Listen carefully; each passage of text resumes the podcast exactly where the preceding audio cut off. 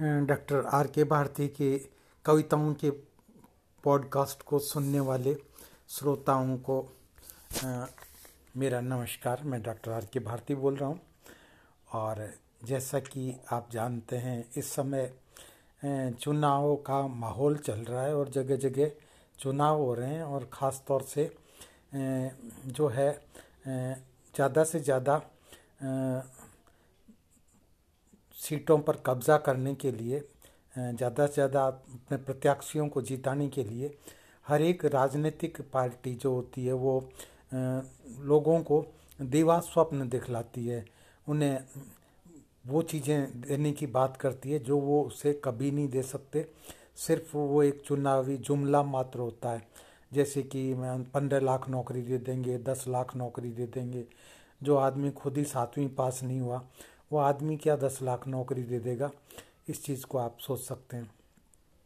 फिर भी कुछ न कुछ वादे तो जनता से करने ही पड़ते हैं। अगर वादे नहीं करेंगे तो फिर वोट कैसे मिलेंगे? और वोट नहीं मिलेंगे तो फिर जो है, सरकार कैसे बनेगी?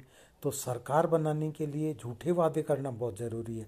और जो जितने बड़े झूठे वादे कर सकता है, वो आदमी उतने ज़्यादा पब्लिक को अपने फेवर में कर सकता है। तो इसके लिए कोई नैतिक मापदंड नहीं है कि आप क्या बोलेंगे, क्या नहीं बोलेंगे। जैसे बन सके जनता को बेवकूफ़ बनाने की कोशिश करिए। जनता बेवकूफ़ बन जाएगी, आपको वोट डाल आएगी उसके बाद में जनता का काम ख़त्म, आपका काम चालू। और आपका काम ये है कि अगर आप सत्ताधीश हो गए तो बस फिर तो पौबारे हैं। वो कहते हैं ना पाँचों उंगलियाँ घी में और सिर कढ़ाई के अंदर तो ये स्थिति आ जाएगी। तो खैर अब मैं ये अपनी कविता शुरू करता हूँ आपको, और ये इसी संदर्भ में तो इस कविता का शीर्षक मैंने रखा है, डूबता सूरज। ये चुनाव चिन्ह है एक प्रत्याशी का जो एमएलए बनने के लिए बिल्कुल तैयार बैठे हुए हैं।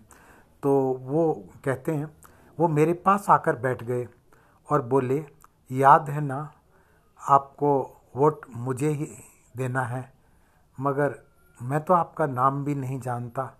अरे, नाम में क्या रखा है? आप तो हमारे निशाने पर ठप्पा लगाइए। मगर आपका चुनाव चिन्ह क्या है?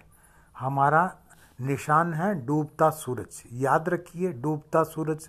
आप सिर्फ़ डूबते सूरज को ही वोट देंगे। बस हमारे जीतते ही समझिए, भ्रष्टाचार का सूरज डूब जाएगा। बस हमारे जीतते ही समझिए, भ्रष्टाचार का सूरज डूब जाएगा। भाई भतीजावाद सब मिट जाएगा। देश में एक नई सुबह आएगी। देश में एक नई सुबह होगी। हम बोले, उससे पहले एक काली रात भी तो आएगी। हाँ डूबता सूरज काली रात का संकेत है।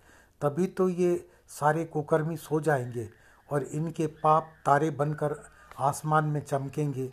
हमें विजयी बनाइए और देखिए हम देश की काया पलट कर देंगे। वो कैसे?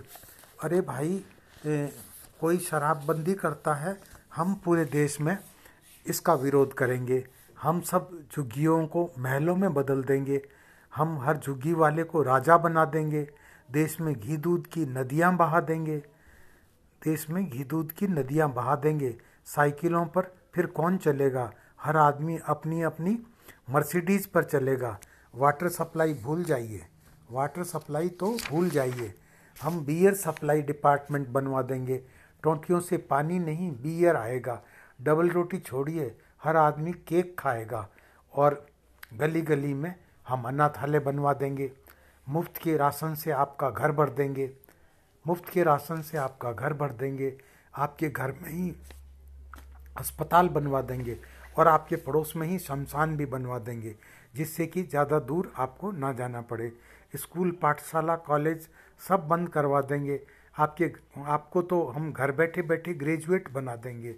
मुफ़्त की बिजली, मुफ़्त का पानी, मुफ़्त की हवा देंगे।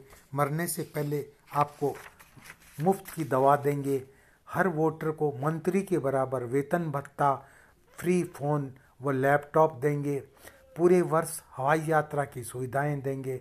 बस हमारे जीतते ही आपके अच्छे दिन आ जाएँगे। भूलिएगा मत हमें वोट ज़रूर दीजिएगा। याद रखिए, हमारा निशान है, डूबता सूरज डूबता सूरज डूबता सूरज। धन्यवाद जी। तो ये थी हिंदी कविता, डूबता सूरज जिसे आप सुनिए और इसका आनंद लीजिए।